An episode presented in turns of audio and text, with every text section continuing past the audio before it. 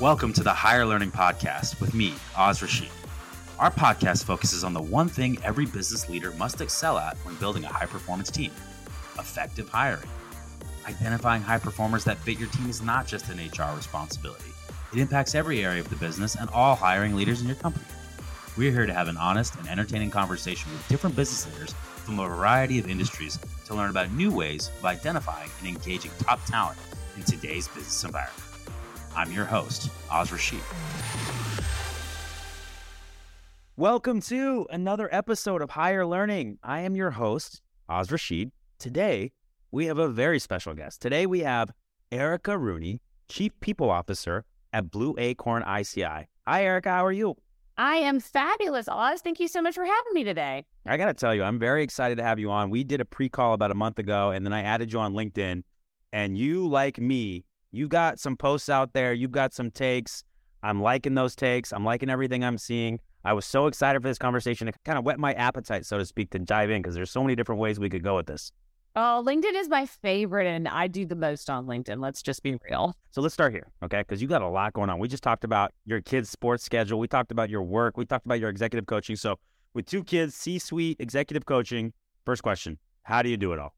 And that is the question that everybody asks me anytime they meet me for the first time. And they're like, What do you do? Because I never want to sell myself short. I used to just say, Oh, I do HR.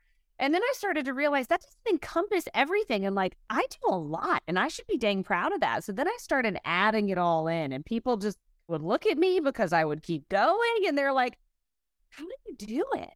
And I had to be very honest with them. And I was like, You know, honestly, I had to let go of some of the unrealistic expectations that I was putting on myself to be everyone to everything and do all the things. So when people tell me, How do you do it all? I tell them, I don't. So, case in point, you and I were talking about my kid's sports schedule today. I'm not going to tonight's game. And that's okay because he's got like three others this week that I can go to. But I used to be that mom and that C level leader that had to be at every meeting and doing all the things and spreading myself too thin. And when I finally decided to let go of these unrealistic expectations that nobody else was putting on me but myself, I was able to actually do more stuff. Ooh, I really like that answer. And there's a big time lesson in there for many people earlier in their career, probably spreading themselves too thin in a lot of ways. And you just have to understand and accept I can't be in every meeting. I can't make every decision. And being in the role you are, I bet it helps to have an incredible team that you can delegate things to with complete trust. Fair? Having a strong team is the most important piece of this. And I'll tell you a great story. I actually was with my payroll and benefit specialist the other day, and she goes, Well, you saw that email. And I said, Well, I saw it come through, but then I saw it was directed to you, so I deleted it. Do you need anything? Amazing. See, I have the utmost trust in you that you can handle that. If it's directed at you, I'm going to let you run with it. And if you need me, you can tag me in. But so, yeah, I really didn't read that. What did it say? And she laughed and she's like, well, I guess that really is a good thing. It's empowering. It's vulnerability on your part. We know I've seen too many leaders who think they know everything or at least pretend to know everything. That's not a great quality in a leader. I love that. I think that's a great answer. I got to ask this a little more holistically, though. Okay. We're waiting for Celsius to sponsor our podcast. So we know how I get my energy. How do you get yours? Do you meditate? Do you get enough sleep? I mean, you got a lot going on. So how do you just keep your body and mind ready and where it needs to be?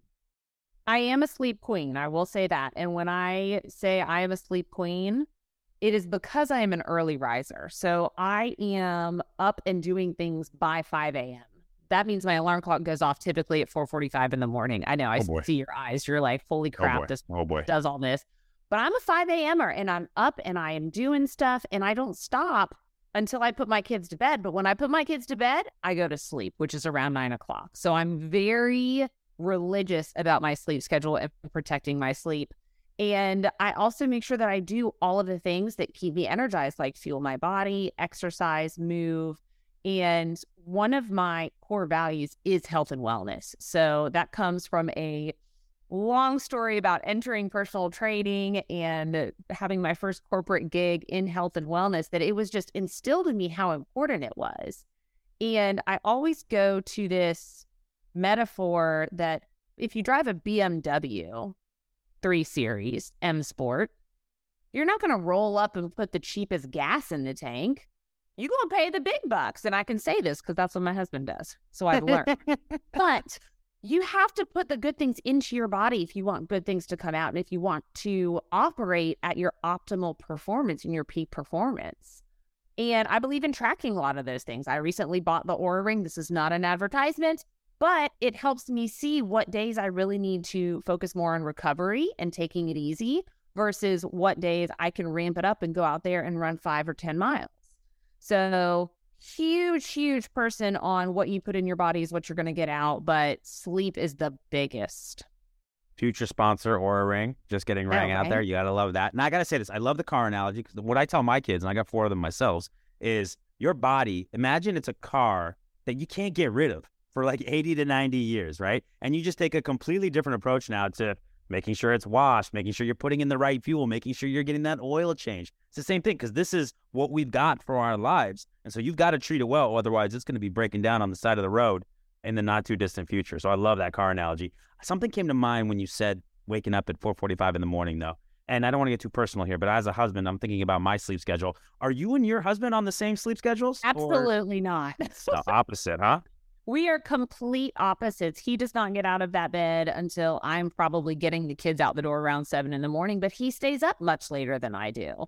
I and there is no way in heck that he could ever adapt to my sleep schedule. And I don't want to try to adapt to his. But I talk with a lot of women that I work with, and I tell them that they have to find what works for them. And that's the same like in any marriage as well. Like, he's not going to do what I do, and I'm not going to do what he does. He operates optimally at night. Yeah. So he'll be at his computer sometimes tinkering away. And I'm like, you would not get a sentence strung together by me at this hour. So you have to pay attention. Don't just be getting up at 5 a.m. because I said I get up at 5 a.m. Don't do that if it doesn't make you feel good. And when you truly pay attention to the signs that your body is telling you, like if you have a really crappy workout every day at 6 o'clock a.m., 6 o'clock is not your workout time. Yeah. That's not normal. If you notice that you do really well at noon, kill it. Yeah, this is a podcast where we typically don't give out relationship advice, but I'm going to do it right now. I think it's a misconception that you have to find somebody that's on your exact wavelength. If I look at the Rooney family, y'all are productive from 1 a.m. to 4:45 a.m.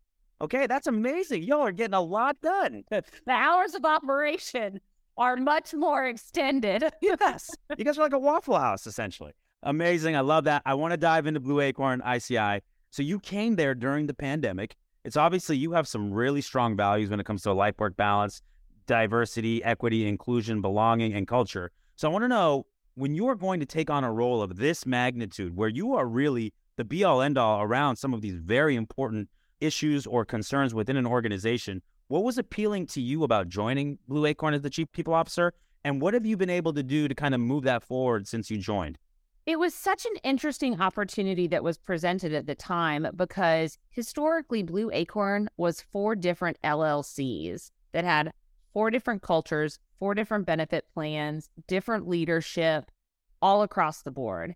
And I was brought in, all of these were purchased by a private equity firm to join everybody up together to form one Blue Acorn ICI, which meant bringing all those cultures and people and process together. And I thought, I don't know that I will ever be presented with something like this again from an HR perspective. Yeah. Right. Like that is such a unique opportunity.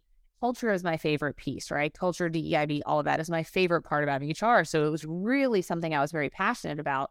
But the other thing that was really awesome was the leadership team itself was so diverse. So we have a dual CEO model. One of our CEOs is Latino, the other is a person of color and we had multiple women in the executive team. Now we've even upped that and we're now at 49% female. Yeah. So, yeah, we walk the walk and just having that passion at the top is not something you typically see across the board. So, DEIB is huge there, but knowing that everybody wanted to bring these cultures together was something that I was extremely passionate about. And when I tell you we were working with night and day, there was an analogy that I was told upon entering, and it was that this one office was too serious. You had to tell them to like unbutton that top button and loosen the tie. It, we're in tech. It's not that serious. And one of the other offices, you had to remind them to wear pants. and that's how different they were. And so I was like, this is going to be a challenge. And so that's exactly what we were brought in to do. And we had a culture survey that was completed. So we knew where we were headed. And then, of course, the pandemic hit, which nobody really anticipated. So I started with Blue Acorn maybe two days after everybody went remote. And it was this whole like, okay, we'll be out for two weeks thing. Yep. That just kept getting extended and extended and extended. So everything we ever knew about culture, the survey that we completed, everything was almost just trash because this was a whole new world we'd never been a part of. Sure. So we were constantly trying to figure out how do we keep people engaged? How do we care for our people? How do we operate in this crazy tech environment where salary swings were across the board and continue to make our business profitable? And it was not easy. We had some hard times because we went the route that we decided we weren't going to adopt these wide salary swings that people were doing. I mean, we had people leaving for a hundred thousand more dollars a year. It's yeah. insane. But those companies that were hiring people for a hundred thousand more dollars are also the companies doing tech layoffs. Yep. We haven't had to do any of that. So now that we're on the other side of this crazy COVID mess that there was, and we can actually pat ourselves on the back a little bit to say we made it through some hard years, but we did not have to cut people's jobs. And that is one of the most impactful things for me because I believe that leaders in an organization, the key thing they promised you was employment. And when you take that away, you shatter their trust. And you also shatter the trust of your entire employee population because who's not to say that they're next? Yeah, there's a difference between short term and long term thinking. And a lot of times, the short term decisions a business has to make are because they're looking at the longer term view. There's so many different things that you said there that I want to bring up. I remember walking out of here, I think it was like March 13th or something like that, and like telling everybody, like, hey, grab your stuff, grab your monitors. You know, we're probably going to be gone for at least two to three weeks.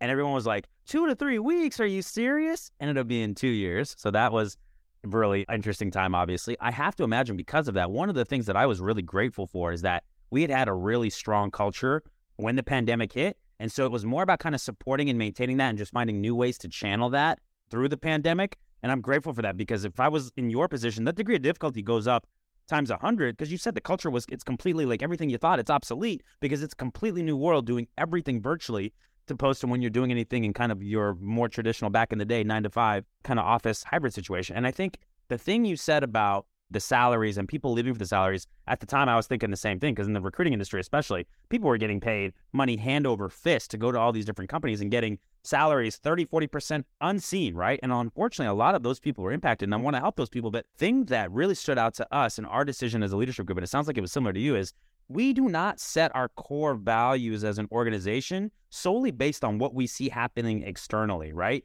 We're not, oh man, next door, they've got a ping pong table. We got to get a ping pong table. They're doing this. We got to do this. We have core things that we believe as a leadership and as an organization, and specifically in myself as a founder, that we're going to adhere to through rain or shine. And that's not to say that we won't take in new data and new information and change accordingly. But just to be changing to the whims of what your competitor's doing or what you see happening, I think a lot of times that can lead to mistakes. Like you said, the employment is really the key agreement when you bring somebody on. I take that super seriously. In fact, I go out of my way to talk about one of the biggest reasons where employees and employers mess up is that there's this lack of trust. And a lot of that is because so many decisions recently have been made as if we're looking at line items and saying, well, we got to get rid of that. We got to do that. These are people's lives, and you don't treat them like numbers. And so that doesn't mean you can make every decision that everybody's going to love and agree with, or that's not going to impact individuals. But if you're looking at that bigger picture and you're doing it in the right sense based on your core values, I think you're going to be in a better spot than that. And so I'm really glad you said that. And like I said, I'm sure at times you had to question that as people were walking out the door. But now you look at it and you say, we probably made the right decision. Yeah, our retention was very rough during those first few months, years of COVID. It's like, God, time is irrelevant during that time span. But we did a lot of education for our people because they will not understand why you are not doing something or why you are doing something unless you explain it to them. Mm. So we tried to be as clear as possible with them about what we were trying to do. And the message was very consistently we're trying to keep everybody employed. We can't meet all of these salary demands and you know, if you want to leave over here to get 30, 40% more, best of luck. Like, we want that to work out for you. That's amazing. that's not going to work in our organization. You know, here are the things that are going to work in our organization right now that we're really strong with and we're going to continue to be strong with and we're going to grow you and give you these opportunities and all of these other things. But that flashy salary we can't touch right now. I think that's the right thing because I look at these technology companies and I say this without hindsight, but I think they looked at the pandemic and was like, well, everybody's going to be inside all the time and they're just going to be using technology time and consumption is going to go up, up, up. And it was bound to happen that things were going to normalize at a certain point. And so I think the companies that took a more judicious effort there, and to your point, explain the logic of what they're doing. Again, not everyone's going to always agree with you, but at least if people know where you're coming from and you have transparency on why you're doing what you're doing, I think that really stands out with an employer. So I love that. I want to ask you a little bit about your executive coaching because you do that in addition to being the chief people officer with Blue Acorn ICI. What type of coaching do you specialize in? And then do you not have enough on your plate? Like, why are you making time for this? Listen, because it is what fills my cup. Okay. It is what lights a fire. It is what I am so passionate about because I was once an individual contributor just starting out in corporate America with very few mentors or women like me to look to. So my executive coaching is strictly for women at this time because my time is limited. That's who I love to engage with. And I work with them on how they can have it all. I have it all. They can have it all too. Here's just what they need to do. And I actually have them go through several areas in their life and rank it on a satisfactory scale. So stack rank. Where do they think they need to work at or look at? What do we need to talk about? And we start with the pillar that is at the bottom. And then oftentimes, as we move up, those pillars tend to change and shift based off of whatever's going on in their work environment, how they're adapting to things, but I work with them to bust through glass ceilings because my main mission is to bring women into positions of power and to keep them there. And the keep them there is the big piece of it because as we've seen all across the news lately, there are so many women who've made it into the top and then they leave because none of the societal expectations have changed. Yeah. None of the work life balance has changed. And a lot of organizations don't fully support women who work. Fair. So that is my main goal with executive coaching. I absolutely do have enough on my plate, but I can't deny how much joy and fulfillment it brings me when I work with these women. Okay, so I'm curious now though. So when you find that those societal things that have been in place for as long as they have, when you see you have a client that is encountering that at their work, how do you typically recommend they attack that? Is it a fight or flight type situation? What do you say to them there? And it can be, right? Depending on the type of organization that you're in and how people are willing to bet. But I put the onus on the individual because we can only control ourselves. We cannot control the companies we work for, the leaders and the decisions that they make, but we can control how we respond. Yep. So it is up to the individual to state like these are my priorities. It is my priority to pick my children up from school Monday through Friday at 2:30 my leader knows that about me. And this is Erica speaking about her own life right here. There have been times when I have not felt that I could do that. But I am lucky that I'm also in a position of power, so I have more voice. But I then set that precedent out for my team. So when I'm working with women, I encourage them to be open and honest and communicate with their leaders about what are their true priorities, not just work. How does family fit in? What kind of help do you have at home? Do you have help at home? There are so many single parents out there that are in charge of everything, yet we expect them to be in front of their computer from eight to six. It's not realistic. So it's all about just doing those things to empower women to feel psychologically safe, talk to their leader, and make sure that they are creating an environment that works for them. It's fantastic. I absolutely love that. You brought up glass ceilings, which I think is a concept most people are familiar with. But you and I talked about sticky floors, which I had not heard of before. I want to dig in there. Can you explain that concept to me and why it's important? So I believe that there are so many women out there who are not busting ceilings because they cannot get out of their own sticky floor.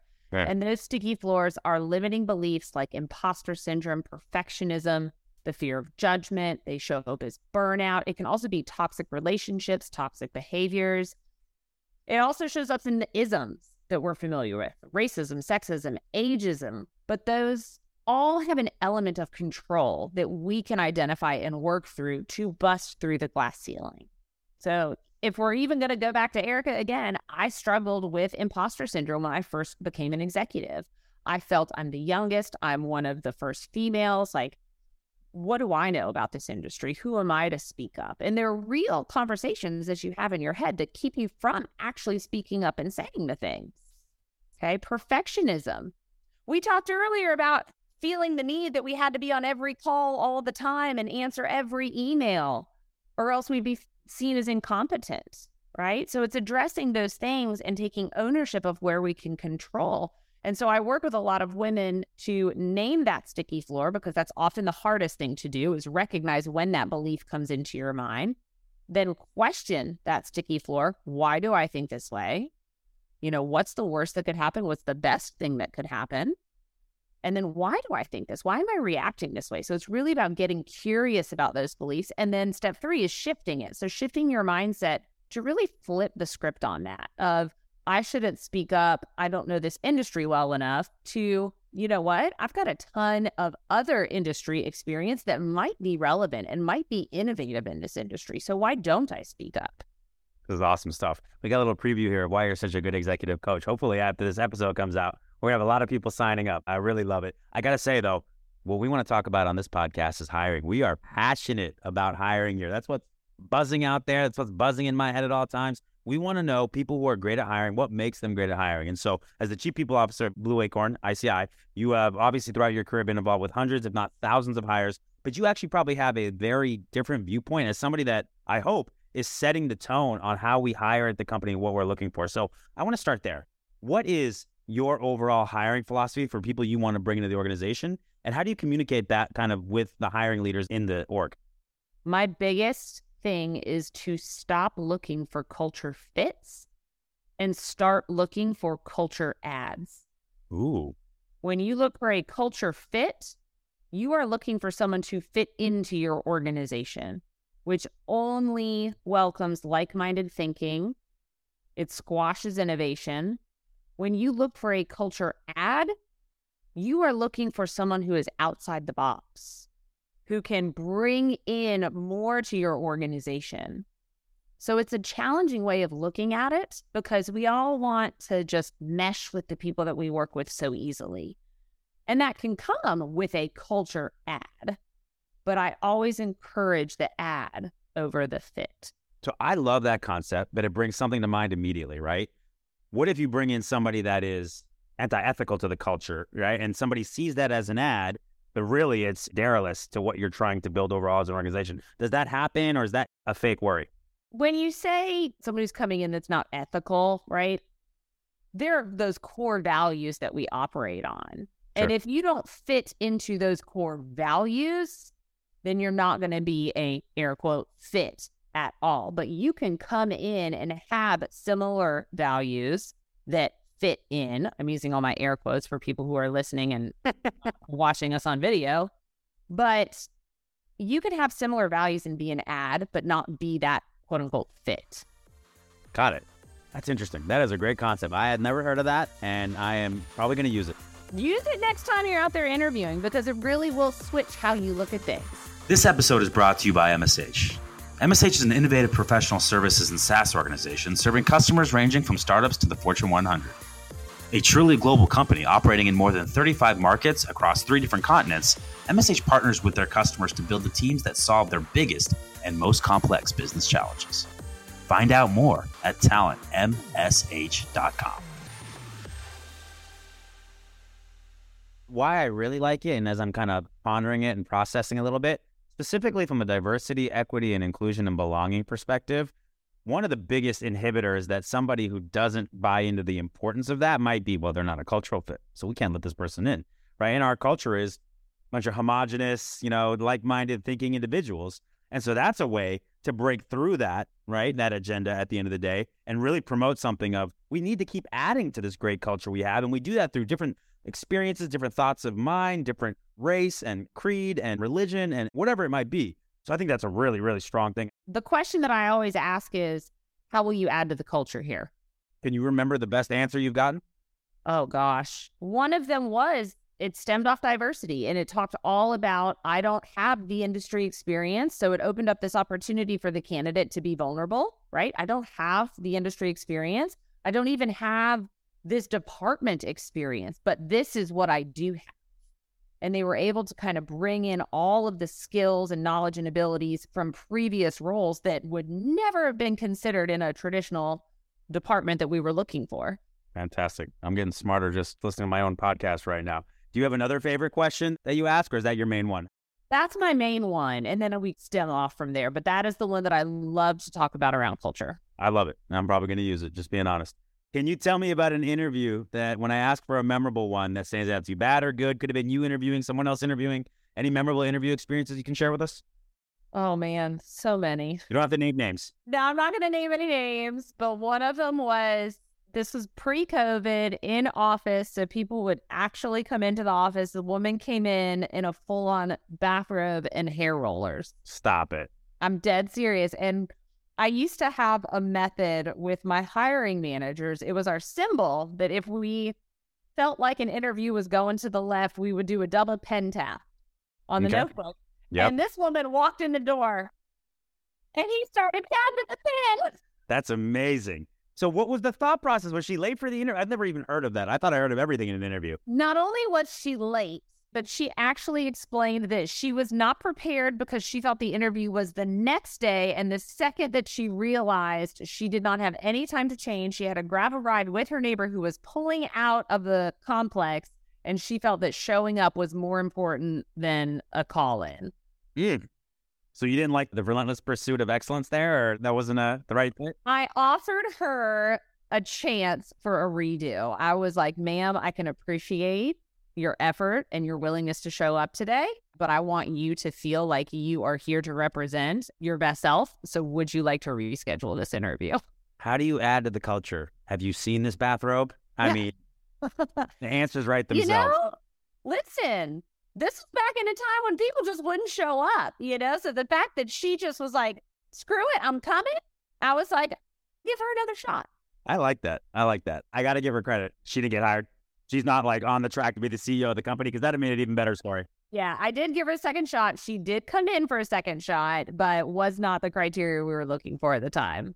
I love it. I love it. So let me ask you a question. When you miss on somebody, and invariably we all miss, right? From time to time, do you have something that you look back on that you wish you would have done differently or thought differently? Is there a theme that comes up when you miss on somebody? I think the theme that I have always seen come up with both myself and with hiring managers, and this is being just brutally honest, is we form a snap judgment about people, whether good or bad. Yep. Right. A lot of times it's, wow, I really like this person. I connect with them. They're right on my level. They fit in so perfect that we don't ask the questions that we should have pre designed and that we let our unconscious mind guide us down this path, which only show us answers we want to see or hear. Yeah. And so we're completely blindsided when they show up as their true selves, but we haven't asked the questions that we intended to ask. We went out on left field because we really liked the person. So for me, what I have seen in my own self and what I have seen in others, it's when someone walks in the door and for whatever reason, we make this snap judgment about liking or not liking the person for whatever reason. And then we just go down whichever tunnel, right? We give them interview questions that they can't answer that are super challenging because we've already decided we don't like this person. Confirmation bias, right? Thank you. That's the word I'm looking for. Yes. Yes. We do a lot of work on that here. That is definitely a big problem. Whether it's good or bad, we tend to confirm what our first thought was throughout the rest of that interview. And that can keep us from really great hires or for making very poor hires. So let's talk about candidate experience. Obviously, everyone thinks that's an important part of the interview process, but not many people put the money where the mouth is, so to speak, right? I'm interested, how do you create a unique candidate experience for Blue Acorn ICI? And how do you give potential candidates a realistic job preview of what it's like to work there? We are very, very mm-hmm. hands on. And the reason we went this route is because we do not have this huge, robust system to send out automated emails and recaps and all of that. So we decided very early on that we would keep a very detailed list of everyone, where they were at in the process, what was going on, who they talked to. We would get their feedback immediately so that we could follow up with them immediately. And there were some bumps in the road as we hired on new people and brought new people in. But from the jump, we talked to them about what's important to them.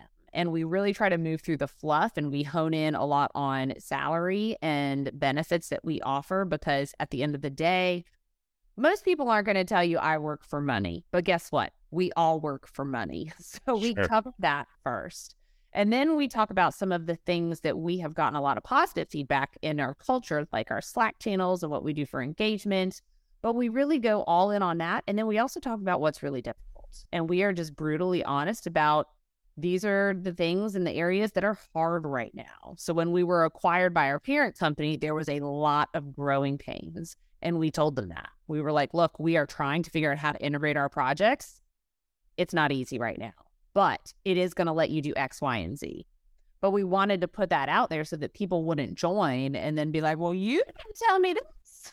Yeah, that's really important. You'd rather be out in front with everything so that when people get there, they don't have a false expectation. That's the worst thing that can happen on both sides. It is not about putting butts in the seat, it's about no. putting the right butt in the seat. And I think honestly, our company, that is something that we focused on since 2011. Like so many different people in our industry were focused on getting the butt in the seat because that's when you invoice, right? And and it's like, well, we just got to get them through the hiring process. And our thought process in the beginning was, we want to know after the first year, was this somebody you'd rehire again? Was this person successful? And that led to what we did from a guarantee perspective. That led to the way that we qualified. That led to the way that we checked in. And I think that's made a really big difference and impact in the quality of what we do. Because, I mean, listen, if any business is tuned around how do they make money and how do you get to that point? And so in the recruiting and staffing business, it's always around getting that butt in the seat and then you move on to the next one, right? I just think that's one of the biggest reasons there's such a stigma in the industry. I was going to say, I think what you guys did taking it back to 2011 was very like on the cusp of innovation for these groups. Now, I think more recruiting firms are looking for the right butts. Not all of them. I certainly deal with my fair share, but the reason there's such a shift here is also because of the different generations that are coming into our workforce. This is sure. my perspective. But if you were to bring a boomer in, a boomer is going to have that mentality of like, I got the job. It could be the worst job ever, but they are going to stick it out and they are going to slog it out for at least a year. Yep. You're going to get a Gen Z in there. They are going to quit without even telling you. They're out. First day. See you later. I got another offer. Recruiters really need to make sure that it's a win win for both people, for all three of us, right? For the employer, the agency, and for the candidate. So I got to ask you this: You're a technology company. What role does technology play in hiring for you? You don't got to name names in terms of what you use, but is it an integral part of what you do? Is it something you like? Do you think it's effective? Do you think there's opportunity there? I absolutely think there's opportunity. Mm-hmm. And again, we got to go back to the history of Blue Acorn ICI. Four different LLCs, four different everything, recruiting platforms, onboarding strategies. I mean, we're talking the wild, wild west. So we've slowly been eliminating the systems. When I started, we had over 13 different HR systems that wow. I was operating in. Right. It was wild. And mm-hmm. so we have had to narrow it down. And there's so much potential in what's out there from a candidate experience and also from an HR workflow experience. And until companies are ready to say, I need and want something better, it's not going to be the justice that we want. And I say that because I have seen so many amazing platforms out there that have like a key aspect and I'm like, yes, but I need you to combine that with these other 12 things. And if we can get all that together so that it is just wrapped up in a tight little bow and then gives you perfect data, but I haven't found that yet. I mean, now you're just teeing me up. No, I am totally with you. I think what exists out there, and I've said this for a long time, it's built in a way that is around moving things through a workflow rather than creating a unique experience and creating more structure. You talked about that earlier about the importance of I had this confirmation bias and then I start asking, I go off my script because I'm thinking these certain things. But the technology should be keeping you in that world. It should allow you to collaborate better. It should be allow you to stick to that structure. It should be calling out your confirmation bias or any other type of biases when you see it. So definitely, definitely aligned with you. I was going to say 13 different HR applications. Sounds like Blue Acorn ICI is the reason there's a $30 billion HR tech market cap in general. But yeah, I don't know that there's anything that's end to end solving the complete problems. I appreciate you pointing that out. Hopefully things get better in the near future, like everything else has. So, in terms of progressing in technology, I just find in the HR space, technology is a laggard compared to I mean, look what we see in financial services. Look what we see in retail. Look at finance applications. Look at sales applications. Uh, there's just so much out there. So I think there's a big opportunity. All right, I want to ask you this. When you close the computer for the day and you feel like you had a super productive day, what happened in that day? Usually, the things that bring me mm-hmm. the most happiness and like, yes, is when I'm able to make a difference in somebody's life. Yeah. And what I mean by that is usually helping someone through a problem. So whether that's they didn't understand their benefits and they had their kid, but they didn't add them on time, and now everything's a disaster, making it simple for them. Or an employee is on a PIP, a performance improvement plan, and they just know they're on this plan because they're going to get fired. Being able to talk with them, guide them through it, and then getting them off the PIP and then getting them promoted later. So it's finding that resolution and helping them through something that is challenging for them. You want to know why I know why you're good at what you do? You're a chief people officer. And so when you get into that level of role, you're typically looking at things generally or through data sets. And yet, when I asked you what impacts you, you were looking at things down at the individual level. And I'm sure you have team members who are facilitating, leading, making those decisions for you. But the fact that you micro care about the employee issue at that level for a company of your size tells me a lot. That tells me a lot about the culture of your company. That means that the chief people officer cares about us as individuals, not just on a macro basis with wide sweeps of the brush. Have you ever heard that term, eat the frog? No, go ahead and tell it to me. Eating the frog is when you do the thing that you don't want to do the most first. So you get it out of the way.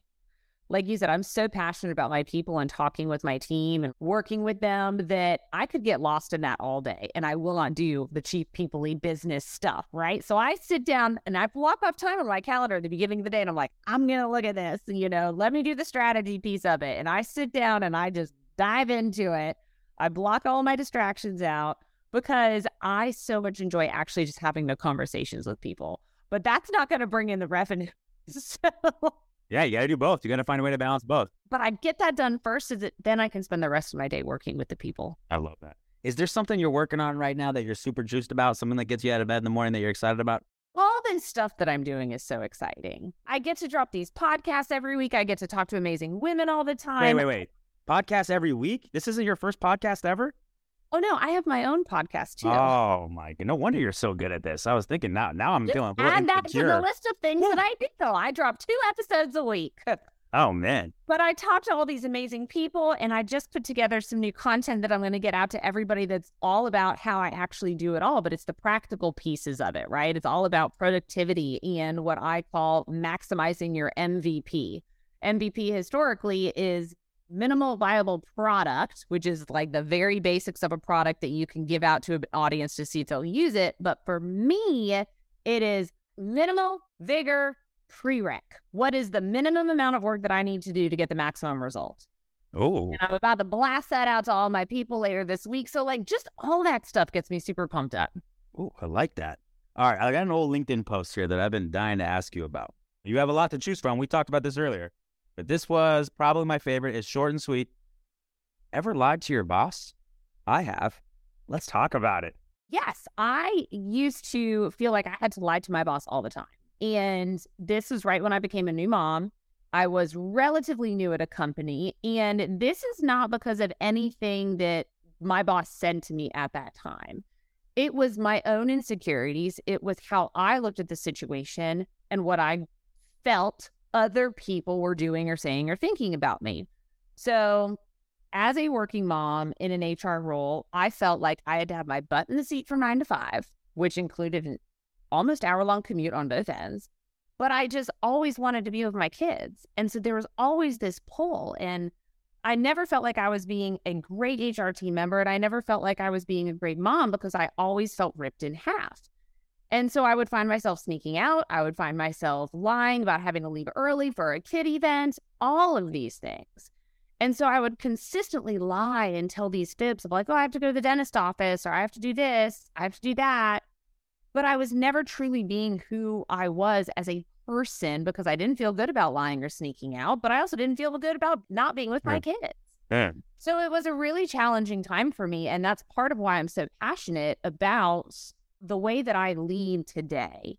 And so You can see everything that's behind me in this video camera. It is kid toys, disaster zones. I work in the playroom. It is my office as well. And I do not put up blurred backgrounds. I do not let other people see that it is any different than that. But I just always felt like I could never bring my whole self to work. And it's a big piece of the DEIB that I think is missing in the belonging section because, and we touched a little bit on this, but corporate America is not made for working moms in the traditional mindset. It's made on this you've got to be present nine to five. All of my bosses were white males that had stay at home moms taking care of their kids, getting dinner ready. You know, I was rushing out the door to pick up my kid before that daycare, your late clock started, and I was getting charged for every minute. So I lied a lot. And then I moved up the chain into the executive team, and I decided that I would never let another person on my mm. team feel as if they had to lie about whatever they had going on in their personal life, whether that was kid related, pet related. They just want to go get Botox related. I don't care. They can do whatever they want in their personal time as long as they are showing up at work fully and authentically themselves. I love that. And if you ever want to give a sense of perspective to some of those white male bosses with the housewives at home, my wife went out of town for four days, right? Two weeks ago. And the level of stress I had trying to do my job, think about my job, get the kids to school, put the lunch in, get home, all these different things were in place.